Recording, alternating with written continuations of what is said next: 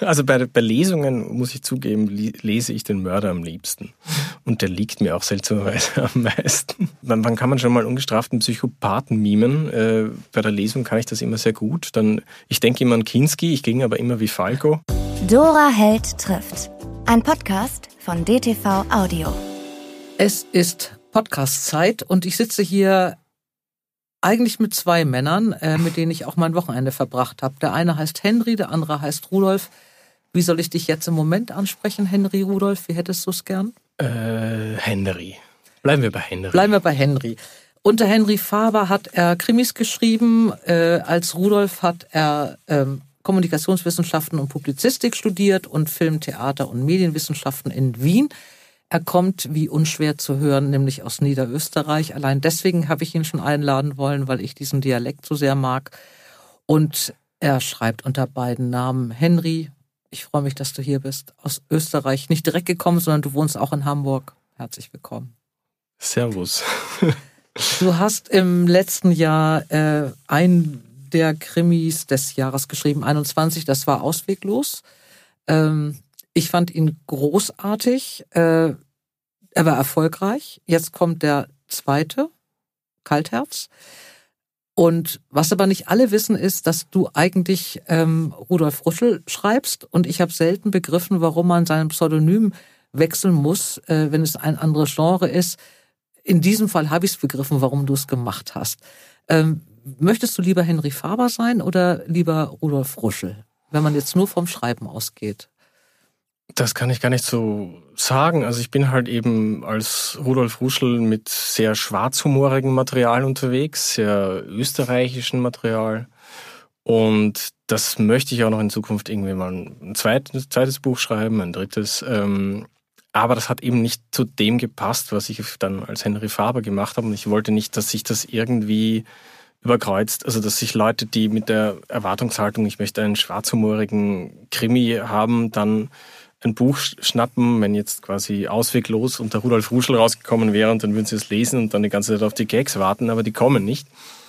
Dann, deswegen wollte ich das so ein bisschen trennen und deswegen gibt's halt mein alter Ego Henry Faber. Ich habe das Wochenende mit äh, euch beiden verbracht, sowohl mit Henry als auch mit Rudolf, und zwar in dieser Reihenfolge. Erst mit Henry ähm, das Kaltherz. Und weil es mich dann doch aber interessiert hat, ob Rudolf wirklich so anders schreibt, habe ich dann auch noch von Rudolf Ruschel äh, Ruhet in Friedberg gelesen. Und dabei, ich fange mal auch mit dem Buch an, ich habe mich wirklich geschmissen. Und das ist bei mir immer so diese Bewunderung für Österreicher. Ähm, ihr könnt alles machen und ihr könnt alles schreiben und es klingt eigentlich immer charmant. Gesprochen ja noch mehr als geschrieben. Ähm, willst du ein bisschen erzählen über das Buch oder soll ich das mal ganz kurz zusammenfassen, um was es geht?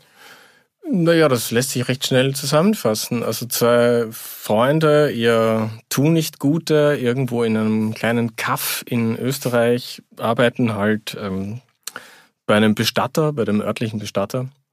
Und sie entdecken halt eines Tages so, da kommen sie ein bisschen drauf, dass einer der Särge, den sie halt dort äh, von A nach B tragen, äh, zu Grabe tragen, zu schwer ist für die Leiche, die da drin liegen sollte, weil die hat äh, die ist verstorben an Bauchspeicheldrüsenkrebsen, war nur noch Haut und Knochen.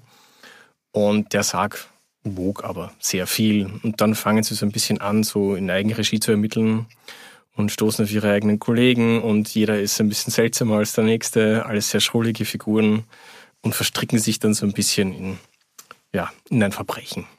Aber es ist halt nicht sehr traditionell, würde ich jetzt sagen, als Krimi. Es ist eher so sehr überspitzt alles. Es ist äh, nicht nur ein bisschen überspitzt, es ist wahnsinnig überspitzt. Äh, ich habe ja eine große Schwäche für sowas. Es beginnt ja schon damit, dass Andy, der ja eigentlich noch völlig besoffen ist, als er da zur Beerdigung geholt wird, die er in der Kneipe verschlafen hat in seinem Restalkohol, ähm, dass die beiden also hingehen, der eine trägt das Kreuz vorweg und der andere trägt den Sarg und der das Kreuz vorweg trägt, immer noch genauso besoffen wie der andere wischt sich ja so oft mit seinem Zettel über die Stirn, dass er die Grabstelle nicht äh, lesen kann und deswegen auch diesen 190 Kilo schweren Sarg ja erstmal über den halben Friedhof schleppt. Ähm, und es geht dann um eine völlig politisch unkorrekt um die serbische Mafia, die da ihre, ihre Mordopfer verklappt eigentlich durch dieses Beerdigungsunternehmen. Es ist tatsächlich brüllkomisch. Es ist ein bisschen auch, wie du sprichst. Also ich hätte das wirklich gerne von dir vorgelesen gehabt, weil ich jetzt den Dialekt so mag. Ähm, und natürlich alles mit unmöglichem Witz oder so. Hast du da äh, wirklich so einen Spaß dran, wie ich das glaube, beim Schreiben? Ähm, beim Schreiben war das. Also das oder Ding ist das für dich normal, sowas zu denken? Es ist insofern normal, weil ich mal bei einem Bestatter gearbeitet habe und mein, nicht alles ist so passiert, weil sonst säße ich jetzt nicht hier. Ich hoffe. Aber ja. ein paar der Figuren, sagen wir mal so, da gab es schon Anlehnungen an reale Figuren und oder an reale Menschen und ein paar der Dinge sind so in einem in der Art irgendwie vielleicht mal passiert. Und das Ganze, das habe ich halt während des Studiums gemacht, so einen Nebenjob äh, beim, beim Bestatter. Ähm, das Ganze war schon sehr unterhaltsam für mich, das so im literarisch zu verarbeiten. Ich habe sehr lange dafür gebraucht. Also ich habe das, ähm, die Idee hatte ich, glaube ich, 2010. Mhm. Rausgekommen ist das Buch 2020. Mhm. Also da habe ich schon, das war am Anfang, habe ich das auch einmal als, als Drehbuch geplant. Äh, dann habe ich es einmal braucht als Buchkonzept so zum Einreichen. Und so ist das dann irgendwie so im Laufe der Zeit entstanden. Ähm, und das eben, wie gesagt, Rudolf Ruschel äh, steht drauf, Ruth in Friedberg steht drunter, bei BTW ist es erschienen. Ähm, ich hatte keine Ahnung, dass das dann derselbe Mensch ist, der dann im letzten Jahr ausweglos geschrieben hat. Und das ist so überhaupt nicht zu vergleichen. Also man würde auch nicht drauf kommen, wenn man sich wüsste, dass es derselbe Mensch geschrieben hat. Ähm, du hast mit ausweglosen Krimi geschrieben, der äh, ja, einer der besten Krimis, was so Cliffhanger betrifft, finde ich, äh, geworden ist. Ich habe ich bin wirklich ein äh, viel Krimileser und ich denke auch, wenn man liest ja nicht, es gibt ja nicht so viele originelle oder ganz neue Geschichten oder so, auch nicht ganz, ganz andere Fälle. Ich habe eigentlich, und nicht eigentlich, ich habe bei diesem, bei dem Ausweglos-Krimi bis zum Schluss keine Ahnung gehabt, wer das sein könnte. Nichts. Und es hat mich auch komplett überrascht, als ich diese Auflösung gelesen habe, die ich jetzt natürlich nicht erzähle. Ähm, die Geschichte äh, ist irre. Es geht um einen Mann, ich erzähle nur den Anfang, es geht um einen Mann, es wird in der ersten Person erzählt, der Wäsche holt vom, vom Trockenboden eigentlich. Und äh, es ist ziemlich dunkel und es ist irgendwie, er ist auch alleine da und er geht dann mit dieser Wäsche runter und bekommt plötzlich eine Pistole an den Kopf gehalten und wird gezwungen, reinzugehen in seine Wohnung. Er weiß, da sitzt seine Frau. Ähm, er weiß noch nicht, wer das ist. Der Mann ist vermummt und er hat an, Schlüssel, an seinem Schlüsselbund noch den Schlüssel der Nachbarin. Er denkt, die sind im Urlaub und geht nicht in seine Wohnung mit diesem Täter, der ihn da bedroht, sondern in die Wohnung der Nachbarin und wacht am nächsten Morgen auf, schwer verletzt, neben der toten Nachbarin. Das ist der Einstieg. Du erzählst es dann auf verschiedenen Perspektiven. Also es gibt die Perspektive des, äh, dieses Opfers, es gibt die Perspektive eines Polizisten, es gibt die Perspektive auch des Mörders. Alle erzählen in der ersten Person und man äh, rast eigentlich von Kapitel zu Kapitel durch diese Cliffhanger und kann nicht aufhören. Bist du jemand, der solche Gedanken in den Kopf bekommt, wenn er auf einen Trockenboden geht? Hast du Angst vor Trockenböden? Dass man auf solche Ideen kommen kann? Ja, ich habe ähm, auch das ist aufgrund meiner eigenen Situation, Wohnsituation damals entstanden, dass da eben so ein Trockenboden war da oben und ich noch relativ häufig spät nach Hause gekommen bin von Werbeagentur und dann da hoch musste, um die Wäsche abzunehmen und mich dann irgendwie jedes Mal ging so dieses Kopfkino los. Wer könnte da oben jetzt auf mich warten, außer die Nachbarn oder die Wäsche? Ähm, weil ja, jeder ist in einem Mehrparteienhaus drin, wenn du unten sagst, Pizzaboote oder Paketboote um, war halt eben keine Tür oder wie es bei den meisten Dachböden mhm. ist, kriegst du auch einfach leicht auf. Und da hätte so im Prinzip jedes, ja, jeder auf einen lauern können. Und da habe ich mich halt immer so mit dieser Frage beschäftigt, was passiert dann? Also was würde der von mir wollen können? Was würde ich dann tun? Und da ist dann halt die Idee für dieses Buch gekommen. Also prinzipiell ja, weil ich ein Angsthase bin und aus diesem, die, diese Angstfüßigkeit ist quasi die Quelle meiner Inspiration. Und, und aus der Sicht eines äh, psychopathischen Mörders zu schreiben, äh, was sagt mir das? Dass du das kannst? Äh, das, das ist auch vielleicht eine Seite von mir. Also bei, bei Lesungen, muss ich zugeben, lese ich den Mörder am liebsten. Mhm. Und der liegt mir auch seltsamerweise am meisten. War man denn diese Angst besiegt, wenn man selber mordet? Oder? Ähm, also in, in diesem Fall, glaube ich, es da so richtig schön übertreiben kann, mhm. weil man sich halt so in, man, man kann man schon mal ungestraften Psychopathen mimen. Äh, bei der Lesung kann ich das immer sehr gut. Dann, ich denke immer an Kinski, ich ging aber immer wie Falco. ähm, und das ist schon ganz lustig bei Lesungen, weil ich glaube, die meisten das nicht so erwarten. Also ich versuche das dann wirklich in diese Rolle hineinzuschlüpfen und das sehr theatralisch vorzutragen. Und das bei meiner ganz ersten Lesung, äh, das war in Homberg an der Ohm, also sehr mhm. kleines Dörfchen. Und das war eine Scheune. Und da war es Nacht, im Hintergrund äh, hat's dann, war eigentlich Sommer und dann hat es so richtig zum Blitzen und zum Donnern angefangen. Da bin ich gerade zu dieser Mörderstelle gekommen. Und dann wurde das wirklich alles sehr, sehr still in dieser Scheune, als ich das dann vorgelesen habe. Und das macht mir relativ, ja, das macht mir schon relativ viel Spaß, die Lesungen. Mhm. Äh, ich fand diesen Unterschied äh, zwischen Rudolf Ruschel und äh, meinen beiden Beerdigungskumpanen ähm, und ausweglos eben so extrem, weil ich nicht gedacht hätte, wenn ich das nicht gewusst hätte, dass ausweglos sein erster Krimi jetzt in der Form war. Also das klingt unglaublich routiniert, wie du den geschrieben hast. Äh, du bist Werber, also hast du in einer Werbeagentur lange gearbeitet. Liegt es, ist es dir einfach so, dass dieses Texten dir so leicht fällt oder ist es tatsächlich die Disziplin, so ein Plot musst du ja erstmal entwickeln, äh, der, der so stimmig ist? Hast du es richtig als Arbeit äh, empfunden oder geht es dann mit dir durch und du schreibst es runter? Ähm, also ich habe, ich brauche eigentlich schon für Ausweglos, glaube ich, ein Jahr mhm. habe ich gebraucht. Ich muss auch sagen, Ausweglos wurde schon gekauft vom, vom DTV-Verlag, da war es noch nicht fertig. Mhm. Ich habe mal so, ich glaube, 80 Seiten gehabt und dann war so quasi die Zusage, okay, jetzt muss ich wirklich ein Buch draus machen. Wie könnte es jetzt weitergehen? Ähm, aber natürlich die, die Erfahrung als Werber hilft, aber nichts im Sinne von, dass man ein Buch anfertigt, weil die meisten Sachen, die man in der Werbung schreibt, sind halt kürzer, für kürzere mhm. Formate. Ähm, da, es hat eigentlich geholfen, dass ich halt schon mein ganzes Leben lang irgendwie immer was mit Schreiben zu tun hatte und mhm. immer schon zu tun haben wollte. Sei es jetzt Kurzgeschichten vorher oder die Grundschullehrer unterhalten mit Geschichten oder mhm. äh, ich habe immer irgendwas geschrieben. Mhm. Du bist ja aus Wien 2013, glaube ich, nach Hamburg gekommen. War das beruflich oder der Liebe wegen? Ich bin mal einfach, uns hört da keiner zu. Äh, das habe ich, hab ich nichts gefunden. Gab es einen Grund, von, von Österreich nach Hamburg zu kommen? Das ist ja schon ein Schritt. Also ja, also tatsächlich einerseits oder hauptsächlich der, der Liebe wegen mhm. und äh, aber auch, ich habe Publizistik und Kommunikationswissenschaft studiert und Theater, Film und Medienwissenschaft. Das heißt, in Wien wird man dann nachher damit Taxifahrer mit den zwei Abschlüssen. In oder, Hamburg eigentlich auch. Ja. Da kannst du noch Wirt werden, ne?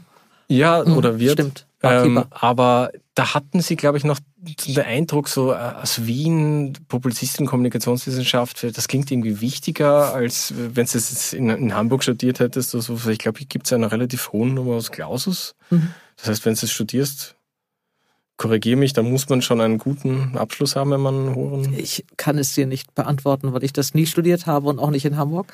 Also generell, wenn man, glaube ich, einen hohen Numerus Clausus mhm. hat, dann muss man so Medizinstudium hat eine hohe Eingangshürde und auch ja. hier Publizistik, glaube ich, auch.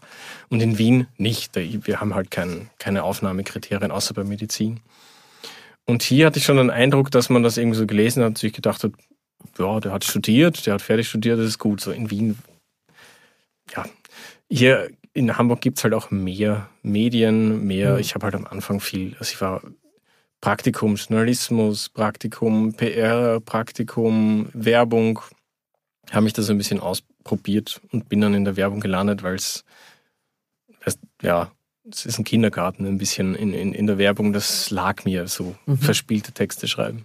Ich bin ja, ich war in meinem Leben erst zweimal in Wien und ich bin habe ich ja gerade eben schon gesagt, immer so ein bisschen neidisch auf die Österreicher. Ich war auch ein großer Fan dieser Serie Vorstadtweiber. Weil alles, was man an Beschimpfung, oder es Wolf Haas oder so, alles, was man an Beschimpfung raushaut, könnte man ja Hochdeutsch überhaupt nicht sagen. Das klingt bei euch alles ja anders. Und ich finde, dieses Land ist ja auch so ein besonderes. Also das hat ja noch wirklich viel von Operette. All das, was es da so gibt in Österreich. Und ich mag das. Ich habe eine Schwäche dafür. Äh, war dir Hamburg nicht zu spröde, als du hergekommen bist? Nein, eigentlich hatte ich den, überhaupt nicht den Eindruck, weil ich am Anfang gar nicht sehr viele Hamburger kennengelernt habe, weil in Hamburg sehr viele, die keine Hamburger sind oder halt Neu-Hamburger sind. Mhm. Also in der Werbeagentur zum Beispiel, wo, äh, ich dann angefangen habe, ich glaube, da war kein einziger jetzt so ein Nordjunge oder sagt es war halt bunt gemischt. Mhm. Und äh, deswegen hatte ich überhaupt nicht den Eindruck. nachher, man, es, es, gibt solche eher trockenen Kaliber, aber es gibt auch Wiener Kellner, die für ihre Unfreundlichkeit bekannt sind. Mit denen muss man auch klarkommen. Ähm, insofern, also ich bin hier eben seit 2013 mhm. und ich finde es hier toll. Also ich glaube, ich bleibe hier auch. Mhm. Du hast kein Heimweh? Also ja, für Freunde und Familie, ja, aber so unbedingt. Also ich muss sagen, Wien ist eine schöne Stadt, aber nochmal dort leben möchte ich nicht, einfach weil ich Wien als sehr zugebaut und grau mhm. empfinde. Mhm. Und in Hamburg nicht, da gibt es sehr viele Alleen und sehr viele offenere Straßen und in Wien hast du halt immer so Straßenschluchten mhm. und Parks sind halt eingezäunte Grünbereiche, da kannst du dich schön irgendwie austoben, aber in Hamburg ist es mehr so offen, auch halt durch die Binnenalster und solche Sachen. Das fand ich irgendwie schon immer toll. Mhm. Lieber Henry, bevor wir über dein neues Buch Kaltherz sprechen, würde ich zuerst einen kurzen Abstecher in die Buchhandlung Heimann in Hamburg machen zur wunderbaren Sabine Metzger, denn hier ist wieder meine Lieblingsrubrik Schlaflose Nächte. Liebe Sabine, ich brauche ein Lieblingsbuch. Welches ist deins im Moment? Also diesmal habe ich dir ein wirklich sehr, sehr ungewöhnliches Buch mitgebracht, nämlich von Tatjana von der Beek, Die Welt vor den Fenstern. Ein Debütroman von Tatjana von der Beek, die übrigens keine Holländerin ist, was der Name ja vielleicht vermuten ließe, sondern Deutsche in Düsseldorf geboren, 1993. Und das Buch spielt komplett in einem abgelegenen Haus, das so richtig aus der Zeit gefallen scheint. Also dieses Haus liegt auf einer Waldlichtung. Ähm, es gibt da keinen Strom, kein Fernsehen, kein Telefon. Und die, ähm, die zwölfjährige Maya lebt halt da mit ihrer Familie komplett abgeschlossen von der Außenwelt. Es spielt aber so in der Jetztzeit, kann man vermuten. Es gibt ganz strenge Regeln, wie das, wie der Tagesablauf zu sein hat, wer welche Aufgaben zur, zur hat und keiner darf das Haus verlassen. Maya war also noch nie, äh, hat noch nie einen Fuß aus diesem Haus rausgesetzt, war noch nie auf der Lichtung, hat manchmal Rehe gesehen und gesagt, oh Mensch, kann ich nicht mal da hingehen und mir die angucken? Das wurde sofort sanktioniert von der ganzen Familie. Also man weiß überhaupt gar nicht so richtig, was ist denn da los, obwohl zwischen den allen so eine ganz liebevolle Stimmung herrscht. Und ähm, ja, sie dann wirklich ähm, den Tagesablauf ganz reglementieren und äh, alle Kinder auch so nach den Sternen benannt sind. Das heißt auch ähm, die Sternenbilder spielen eine ganz große Rolle. Maya steht also nächtelang am Fenster, beobachtet den Himmel und freut sich, wenn ihr Sternenbild einfach auftaucht. Also es ist eine wirklich sehr unheimliche, mystische Stimmung, sehr gedrückt. Maya merkt, irgendwas stimmt da nicht. Es gibt bestimmt, ist das nicht so der richtige Weg zu leben und versucht herauszufinden, was denn da eigentlich los ist und versucht auch so ein bisschen auszubrechen.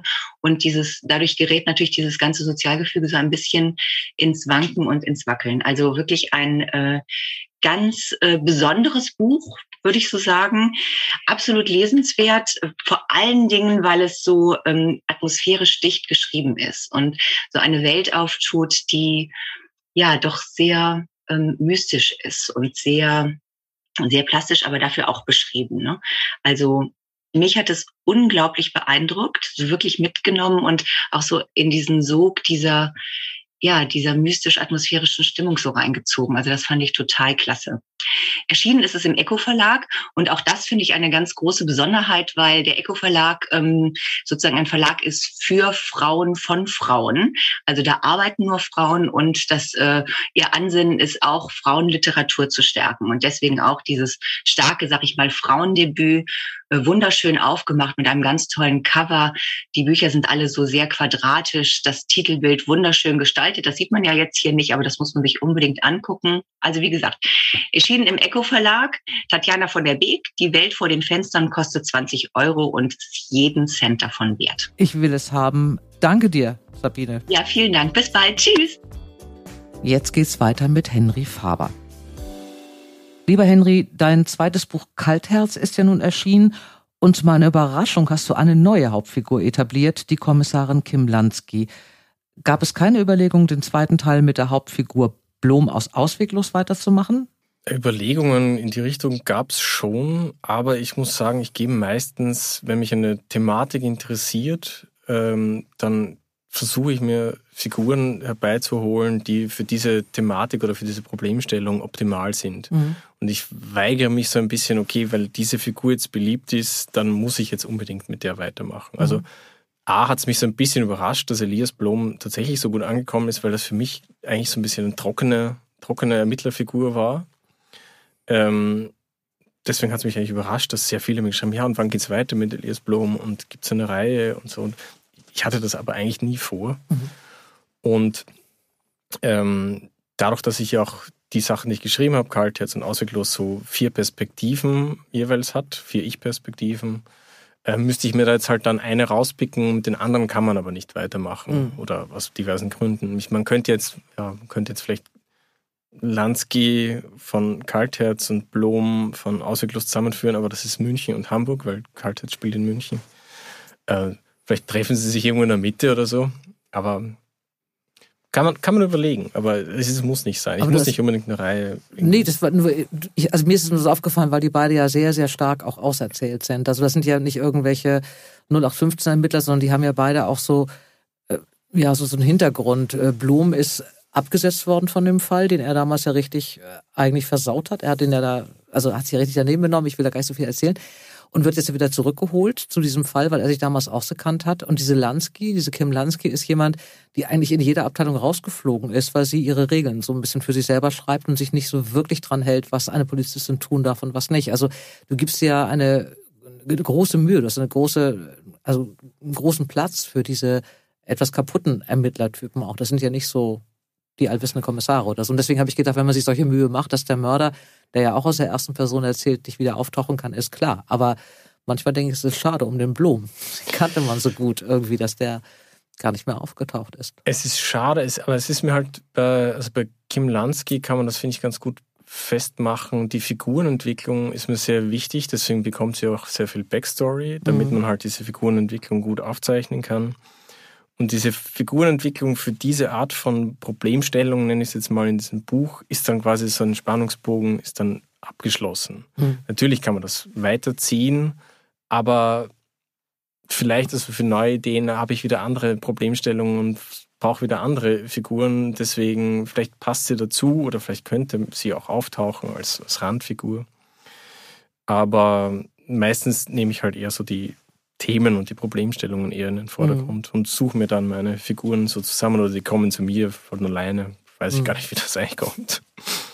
Ähm, Kaltherz ist ein völlig anderes Thema als ausweglos, aber eine ähnliche Erzählhaltung. Du, es geht der Fall, äh, ein kleines Mädchen verschwindet aus dem Auto ihrer Mutter. Äh, es taucht wieder eine Leiche auf. Noch gibt es eigentlich eine Entführungs- oder eine Lösegeldforderung. Also die ist einfach weg. Äh, was es mit dem Leben der Eltern macht, kann man sich denken. Und es wird jetzt also erzählt aus der Ermittlerin, aus der Sicht des Vaters, aus der Sicht der Mutter und das Kind. Also diese vier Perspektiven gibt es, die erzählt werden, jede für sich eigenständig. Das sind dann eben diese berühmten Cliffhanger, die ich meinte. Also immer wenn es ganz spannend wird, redet der Nächste weiter und man denkt, oh Gott, also, und liest dann eben auch wirklich ziemlich getrieben. Das machst du in beiden, ähm, in beiden Romanen gleich. Äh, der Fall, wie gesagt, ist völlig unterschiedlich, was du aber trotzdem hinkriegst. Und beim zweiten habe ich gedacht, ich komme dir auf die Schliche, weil ich jetzt ja weiß, wie du es machst. Auch diesmal hatte ich wirklich keine Ahnung, wie es ausgeht. Ich hatte irgendwann, war ich mir sicher, ich weiß, wer es war und war auf der völlig falschen Spur. Ähm, ich habe immer eine große Bewunderung, weil ich selber nicht so ordentlich schreibe. Wie genau bist du in der Vorbereitung? Wie eng sind deine Kapitel und deine Figuren vorher konzipiert, bevor du anfängst zu schreiben? Dann haben wir da etwas gemeinsam, weil ich bin da eigentlich auch nicht besonders ordentlich. Dann kann man nicht solche Krimis schreiben. Das Doch, das geht. Man, man würfelt dann irgendwie, was als nächstes passiert. Nee, nee, nee. nee, nee, nee. Also ich habe schon einen groben Plotplan, so den, den mhm. befolge ich. Ähm, aber so richtig ausgearbeitet, genau wie das viele machen, andere Autoren, so von was man halt so hört, dass es da so wirklich die extrem detaillierten Plotter gibt, das bin ich eigentlich gar nicht. Dazu bin ich zu undiszipliniert und zu mhm. faul. Also irgendwie kommt es dann trotzdem hin. Dann hast du aber ein extrem gutes Gedächtnis, wo du gerade bist. Weil du lässt ja auch keine Fäden liegen. Ich habe es sehr gründlich gelesen jetzt, dieses Wochenende. Also du, es werden ja alle Fäden tatsächlich aufgenommen, die ausgelegt werden, also auch die falschen, und sie werden ja alle zusammengeführt. Es bleibt ja da. Ja, insofern bin ich da vielleicht ein Monk. Ne? Also das, das ist mir okay. dann tatsächlich auch immer wichtig, dass ich für Andeutungen dann meistens eine Auflösung mhm. habe, dass das nicht so Oft hat man das ja so, dass dann sehr viele falsche Fährten gestreut werden und keine davon ist je wieder relevant und es wird auch nicht mehr irgendwie erklärt, was das überhaupt zu bedeuten hatte. Mhm. Das frustriert mich selbst, wenn ich das bei Filmen sehe oder bei Büchern. Also, was war denn jetzt mit dem und was mhm. ist jetzt mit dem? Das, das, das möchte ich quasi meinen Lesern und mir selbst nicht antun, mhm. weil ich das schrecklich finde, wenn das alles so ins Nichts verläuft. Und dann möchte ich das eben halt dann auflösen oder halt zumindest dann in Nebensätzen irgendwie so einpflegen. Das ist mir irgendwie einfach ja, wichtig. So eine große Gesamtkomposition, die dann einfach stimmt. Mhm. Du hast ja gerade eben gesagt, die Werbebranche ist eher so ein Kindergarten, deswegen lag es dir. Du bist äh, ziemlich aktiv jetzt, äh, seit du Autor bist, wobei ja auch Rudolf Fruschelt für Ruth in Friedberg für den Glauserpreis als bestes ähm, Debüt nominiert war. Du hast ihn leider nicht bekommen. Für mich unverständlich, aber du warst zumindest ähm, ähm, nominiert. Ich hätte mir auch nicht gegeben, ehrlich gesagt. Dazu ist das, das Buch, glaube ich, zu politisch unkorrekt. Ja, aber ich, es, es trauen sich so wenig unpolitisch, also politisch unkorrekte Bücher zu schreiben. Und ich finde, im Krimi hat man mit dem Schwarzhumor doch nochmal irgendwie so ein bisschen Luft. Also ich habe mich wirklich so amüsiert. Äh, aber du bist, der Glauserpreis äh, ist ja ein berühmter, das wird äh, von einer äh, großen Gemeinschaft der, der Krimi-Autoren auch ähm, verdienen oder nicht verdienen, aber sie sind da sehr zusammengefasst. Du bist, glaube ich, du ganz schön umtriebig jetzt. Du hast mit Romy Hausmann ein schönes Gespräch gemacht, habe ich gesehen auf Video. Äh, du bist Instagram aktiv. Äh, wie ist deine, deine Kontakte dazu Kollegen? Hast du dich da reingefriemelt in die Branche? Also ich habe schon diverse Kontakte und ich hatte so ein bisschen das Problem, dass mein Start in, in, in die Welt der Autorenschaft drei Wochen vor dem ersten mhm. totalen Lockdown damals begann. Also Ruhe in Friedberg kam raus und drei Wochen später war alles mhm. dicht. Und sämtliche Lesungen wurden abgesagt. Die Buchverkäufe waren damals gleich, das war ja wirklich 2020 mhm. März. Da war ja alles, also auch Lieferprobleme und denkbar schlechter ja. Start so.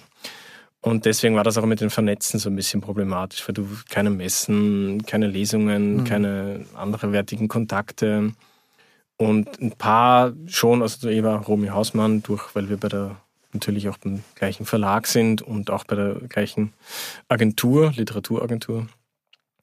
Ähm, da gibt es schon, aber es gibt ja eigentlich zu selten zu selten mhm. die Möglichkeit, äh, dass man sich vernetzen konnte, weil halt sehr viel ausgefallen ja. ist. Ja, das sind immer die Messen eigentlich dann, wo man sich kennenlernt, aber dann lesen die anderen ja auch nicht da. Du hast jetzt ähm, ein paar Lesungen gemacht, also es haben, sind ja viele abgesagt worden, einige sind verschoben worden. Ähm, magst du das? Äh, ich, ich, liebe Lesungen. Also ich, ich, hasse es, dorthin fahren zu müssen, mhm. weil äh, ich leider notgedrungen auf die Deutsche Bahn angewiesen bin. Aber vor Ort sein und ähm, die Lesung zu machen. Also ich A mag ich gern quatschen irgendwie mhm. mit, den, mit den Leuten und B ähm, mag ich die Sachen, also ich, ich mag das wirklich zu lesen. Ich mag mich gerne in diese Rollen hineinsteigern und das versuchen schön und gut und, und, und teilweise spektakulär äh, rüberzubringen weil ähm, also sich hinsetzen und lesen wieder gehen, das finde ich selber bei Lesungen immer fad. Deswegen möchte ich halt versuchen, das exakte Gegenteil davon zu machen und das eher fast so ein bisschen Theaterstück, stückig mhm. ähm, rüberzubringen.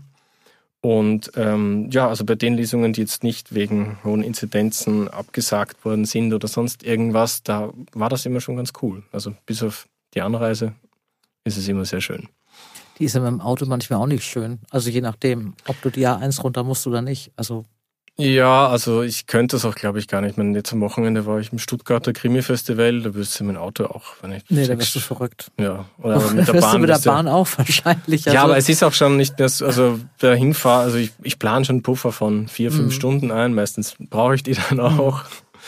Ähm, aber ich glaube, mit, mit dem Auto, also ja, hier in der Gegend, ja, das wird gehen, aber darunter, da bin ich dann erledigt, wenn ich am Abend ankomme. Mhm. Äh, Kalters kommt im Mai. Äh, hast du jetzt eine Lesereise vor? Willst du da richtig anfangen? Hast du schon Termine? Müssen wir hier noch was tun an diesem Podcast, um Buchhandlungen zu überzeugen, dass sie dich einladen sollen? Ja, bitte wenn man einen, auf diesem, mit diesem österreichischen Dialekt einen Psychopathen spricht, ist das so was ganz Besonderes. Das kann man sich kaum vorstellen. Le leider ist es ja dann nur ausweglos. Also da müsste ich noch ausweglos lesen. Äh, bei bei, ja, bei gibt es keinen auch, Psychopathen. Ich, ich, ich glaube auch, wenn du da eine etwas verhuschte Frau sprichst im österreichischen Dialekt äh, oder ein ähm, oder Carla oder oder äh, Kim Lansky, kann ich mir das auch schon sehr gut vorstellen. Du hast ähm, ihn fertig. Du bist jetzt schwerpunktmäßig Autor. Ähm, geht es jetzt weiter? Hast du schon eine Idee, wenn du mit dem Kaltes noch nicht ganz fertig bist? Also als du fertig warst, wusstest du schon, was das nächste wird? Äh, Bekommst äh, du Druck vom Verlag, weil du jetzt nur noch Autor bist und das alle wissen, dass du sonst nichts mehr tust, sondern auch noch alle Zeit der Welt hast? Ein bisschen was mache ich ja noch, ein bisschen was ähm, mache ich auch auf Instagram, aber ähm, ja schon, also Ideen habe ich immer. Es ist halt immer die Frage, taugt diese Idee für ein ganzes Buch? Ist es jetzt wirklich die Idee, die dann das dritte Buch oder das, ja, das dritte Buch mhm. werden soll? Ähm, da ja, rede ich gerne mit meiner Lektorin oder mit meiner Agentin und versuche das halt irgendwie so zu, durchzukonzipieren und das muss ich im Vorfeld schon durchspielen im Kopf ob das dann funktionieren würde. Weil es ist ja doch, sind ja doch meistens ein bisschen komplexe Stoffe, die halt dann, oder also ich versuche das beizubehalten, diese Ich-Perspektiven. Mhm. Das würde ich gerne auch so für die weiteren Bücher so machen. Ähm, dass man das mal so durchspielt, gedanklich, ob das funktioniert, ob das dann eben so eine Art von Thriller reicht. Mhm. Äh, Ideen gibt schon, ja. Und äh, was ist mit Rudolf Ruschel? Hast du den irgendwie in Österreich gelassen? Hast du in Hamburg nicht mehr für den gibt's auch die Ideen, österreichische Haltung? Für den gibt es auch Ideen, nur äh, Henry Faber kommt doch ein bisschen äh, verkaufstechnisch besser an, muss man sagen. Und deswegen ist momentan Hauptaugenmerk Henry Faber. Also nochmal, also nur weil ich immer gerne Recht behalte. Ne? Ich habe so eine Besserwässer-Nummer. Ich bin die älteste von drei Kindern, deswegen musste ich das immer machen. Ich habe mich wirklich so amüsiert mit Rudolf Froschel, dass ich tatsächlich die Befürchtung habe, es war Corona. Dass diesen beiden Jungs auf dem Friedhof da den Hals vielleicht ein bisschen enger gemacht hat oder so. Ich würde das auf keinen Fall, wirklich auf keinen Fall aus den Augen lassen. Zumal ich das auch so, ich kann es mir so wunderbar verfilmt gut vorstellen. Das, und ich meine, also da ist dadurch, natürlich der, der, Nachteil bei deinen zwei sehr sensationellen Krimis, dadurch, dass natürlich beides sind sehr Ich-Person, das finde ich schwierig. Also daraus einen Film zu machen, aus Ausweglose, auch aus Kaltherz, da musst du ja das ganze Konzept dieses Buches ändern. Und äh, es geht aus bei beiden geht's aus einem einzigen Grund nicht aus. Äh, naja, das kann ich jetzt schwer verraten, aber es sind halt immer so ein bisschen Mechaniken, ja. Tricks, äh, die man dann schwer als da müsste sich ein guter Drehbuchautor hinsetzen und das eine ja, dann hat aber das mit der dann hat es ja mit dem, mit dem Roman oder mit dem Buch ja auch nicht mehr viel zu tun. Also wenn du daraus jetzt Filme machst. Ja, das ist ja, glaube ich, oft so, wenn Bücher verfilmt werden, dass das nicht mehr sehr viel mit dem Buch zu tun hat. Äh, oft, aber, aber, bei, ja. bei Rudin Friedberg war es schon so, dadurch, dass ich es mal als Drehbuch so gesehen habe und so ursprünglich geplant habe, würde sich das sehr anbieten, ja, würde ich sich einfach sehr schnell danach. umsetzen ja. lassen. Ich finde, er schreit danach. Also wie gesagt, ich als großer Vorstadtweiber und Haas-Fan, ähm, und sowas kann man auch nur aus Österreicher sich trauen. Das, es wäre schade. Ich glaube auch noch, dass dieses Buch nochmal einen Schwung kriegt. Ich bin mir da ganz sicher. Ähm, du hast jetzt ja tatsächlich, ähm, du würdest dich jetzt auch als Schriftsteller bezeichnen, wenn ich dich frage, was du beruflich machst, ne? Ja. Wie bist du denn mit deiner Disziplin äh, zugange? Also bei diesen Büchern, die du schreibst, musst du sie haben. Aber äh, kannst du das gut, dass du jetzt auch in Zeiten, wo ja äh, immer noch nicht so richtig viel, das normale Leben noch nicht so richtig in allen Kanälen wieder stattfindet, dass du wirklich so dich regelmäßig morgens an den Tisch setzt und, und schreibst? Oder lässt du dich so ein bisschen treiben und überlegst, wann dir da was äh, in den Kopf kommt? Ähm, ich bin so eine Art Deadline-Autor. Also ist die Deadline noch weit weg, dann steht der Herr Faber irgendwann mittags auf, macht sich ein Käffchen, tipselt ein bisschen und geht weg. Ähm, ist die Deadline sehr nahe, dann geht der Herr Faber nicht schlafen, sondern tippt durch. Mhm. Ähm, so von der Disziplin müsste ich, müsste ich mich wahrscheinlich noch ein bisschen besser aufstellen. Aber ähm, es ist immer, es hat immer irgendwie gereicht quasi. Das ist, ich bin immer irgendwie so hingekommen, dass ich für die Deadlines fertig war. Mhm. Ähm, Im Sinne von, Work-Life-Balance sollte ich mir vielleicht eine Disziplinliterat des Schreibens zulegen. Das hört sich so an, ehrlich ja. gesagt. Und auch ja. eine Erwartung, dass wenn du das letzte Buch schon nach 80 Seiten geschrieben hast, dann müsstest du ja auch im Grunde jetzt schon ein bisschen weiter sein mit dem dritten, als du jetzt bist, oder? So als äh, weiter als die mahnende Idee? Frage, ja. Och, äh, die Deadline ist noch weit weg. Ja. Herr Faber sollte vielleicht mal morgens früher aufstehen, weil sonst wird's ja wieder sehr, sehr eng mit dem Buch. Ja, aber wenn ich, vielleicht muss ich mir da auch dann wirklich von anderen Autoren Tipps und Tricks holen, weil ich, ich bewundere das immer, dass es da Kollegen gibt, die jedes Jahr verlässlich immer zur selben Zeit ihre Bücher raushauen. Ich weiß nicht, wie die das machen. Oder teilweise auch zwei Bücher im Jahr schreiben und noch dazu, äh, weiß ich nicht, äh, andere Jobs haben natürlich auch. Ähm, die stehen früh auf. Die stehen früh auf? Die stehen früh auf. Ah. Gegen sieben. Ne, da muss es noch andere Tricks geben. ja, es keine Österreicher, die das so machen. noch ein Stichwort. Du hattest gerade gesagt, äh, Rumi Hausmann und du, ihr kennt euch auch, weil er weil ihr in derselben Agentur seid. Es hören ja immer so ein paar Leute zu, die auch gerne schreiben wollen und die mal eine Idee haben und nicht genau wissen, äh, wie es war. Deine Idee, ähm, überhaupt anzufangen, ich weiß, dass du diesen, diesen ähm, Wettbewerb gemacht hast, ja. Du hast ja auch Geschichten geschrieben. Die Idee, jetzt einen Roman draus zu machen, kam die irgendwie plötzlich oder hattest du schon länger im Kopf? Du wolltest erst ein Drehbuch schreiben mit Ruth in Friedberg. Wann war der Punkt, wo du sagtest, du gehst es jetzt an? Ich habe diesen, also ich habe so einen Kurzgeschichtenwettbewerb mhm. gewonnen und in der Jury damals saß meine jetzige Literaturagentin. Und die kam dann nachher zu mir und meinte, schreibst du auch mehr als äh, irgendwas mit zehn Seiten? Ähm, weil mit Kurzgeschichten, da kann man nicht so viel anfangen. Und damals hatte ich aber irgendwie nichts. Also ich habe mhm. immer nur humoristische Kurzgeschichten geschrieben und dann habe ich mich dann so hingesetzt und habe halt ein Drehbuchkonzept umgeschrieben zu einem langen, also zu einem Roman, mhm. zu einem Kriminalroman. Und mit dem bin ich dann zuerst bei Andreas Eschbach in seinem Kurs äh, gesessen, habe ihm das gezeigt und er meinte, ja, passt, äh, schreib weiter, das ist gut.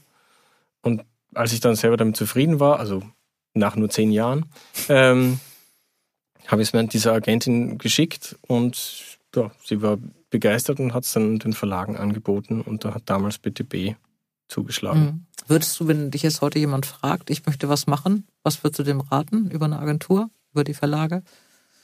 Äh, definitiv Agentur. Mhm. Also natürlich, du kannst es probieren, an Verlage ein Skript zu schicken, aber du kannst auch probieren, Pudding an die Wand zu nageln. Also es ist ungefähr genauso erfolgsversprechend. Mhm. Ich glaube, es geht fast. Es gibt sicher Ausnahmen, mhm. aber es geht fast nicht mehr ohne Literaturagentur, weil die halt schon sehr viel diese Aufgabe nehmen, das vorher aussieben, auch mit dir dran arbeiten, damit man das halt an die Leute anbieten kann, die kennen in dieser Branche, ist jetzt auch nicht so riesig, die kennen halt schon die Leute, die sich für gewisse mhm. Thematiken mhm. interessieren. Und die können das dann auch besser anbieten und die können auch diesen ganzen Verhandlungsbürokratie-Kram besser, weil du selbst hast, also ich zumindest habe mhm. da keine sehr große Ahnung davon. Und keine Geduld wahrscheinlich und auch keine Zeit, weil du erst mittags aufstehst. Es überrascht, ich kann es auch nicht. Ich kann auch nicht äh, gut mit Leuten über Geld sprechen. Das finde ich immer so ganz, ganz uncharmant. Ich bin auch froh, dass ich eine Agentur habe. Von daher kann ich es verstehen. Ähm, ich bin sehr gespannt, äh, ob Kaltherz, was ganz sicher ein großer Erfolg wird, weil es einfach ein ganz unglaublich guter Krimi ist, ähm, ausweglos nochmal befördert, was ich auch glaube, und nochmal Rudolf Fruschel richtig berühmt macht, weil Ruhe in Friedberg, äh, auch wenn das Kalters aktuell ist und sensationell ist, aber Ruhe in Friedberg muss man, wenn man bösen Humor hat und wirklich so ein bisschen vor sich hin kichern will, obwohl man dabei ein schlechtes Gewissen hat, weil man das eigentlich nicht macht, über solche Lachen, äh, Sachen zu lachen, sollte man schon wirklich tun. Ähm, Henry Faber, Rudolf Ruschel, ich freue mich sehr, dass du hier gewesen bist. Ich werde mir, wenn du in der Nähe liest, unbedingt eine Lesung von dir anhören, weil ich wirklich wissen möchte, wer von diesen tatsächlich sehr ernsthaften und auch besonderen Protagonisten mit österreichischem Dialekt gelesen wird, äh, im Kaltherz. Diesmal ist es kein Psychopath. Es wird entweder ein, es wird eine Frau wahrscheinlich sein, äh, die da gelesen wird von dir. Entweder eine sehr, sehr kleine oder etwas verhuschte also oder ich eine sehr resolute. Eigentlich alle, alle Stimmen oder alle Ich-Perspektiven versuche ich zu lesen. Beim, ich glaube, da Anouk Anouk Schol Scholen, die wunderbare Anouk Scholen. Wir grüßen hat, Sie von dieser Stelle. Wir mhm. grüßen äh, dich. Ähm, die hat das beim Hamburger Krimi-Festival moderiert. Da mhm. konnte ich nur den Mörder lesen. Mhm. Aber das ist auch das, was am besten ankommt. Aber bei Kaltherz wird sicher, also ja, Lansky, die Kommissarin, leider gibt es keinen mehr. Wie ich das Kind lese, weiß ich noch nicht. Muss ich mir noch was einfallen lassen. Ähm, aber ja, es hat, oft hat es einen sehr österreichischen Akzent, ohne dass ich das eigentlich möchte, aber ich kann ihn einfach nicht ganz verschweigen. Den sollst du auch nicht verschweigen, der ist auch wunderbar. Er passt natürlich besser zu Rudolf Ruschel als zu Henry Faber, aber damit gehe ich um. Danke, dass du hier warst. Ich drücke dir so die Daumen für Kaltherz, dass das Ding auf die Liste schießt und auch lange da bleibt. Toi, toi, toi. Danke und wir sehen uns auf einer Lesung. An dieser Stelle möchte ich euch noch einen anderen Podcast empfehlen, der mir sehr gefällt. Nachruf auf mich heißt er und die zweite Staffel ist jetzt online. Ich habe schon mal eine kleine Hörprobe von 30 Sekunden für euch. Nachruf. Nachruf. Hallo, ich bin Jule Lobo und das ist Nachruf auf mich.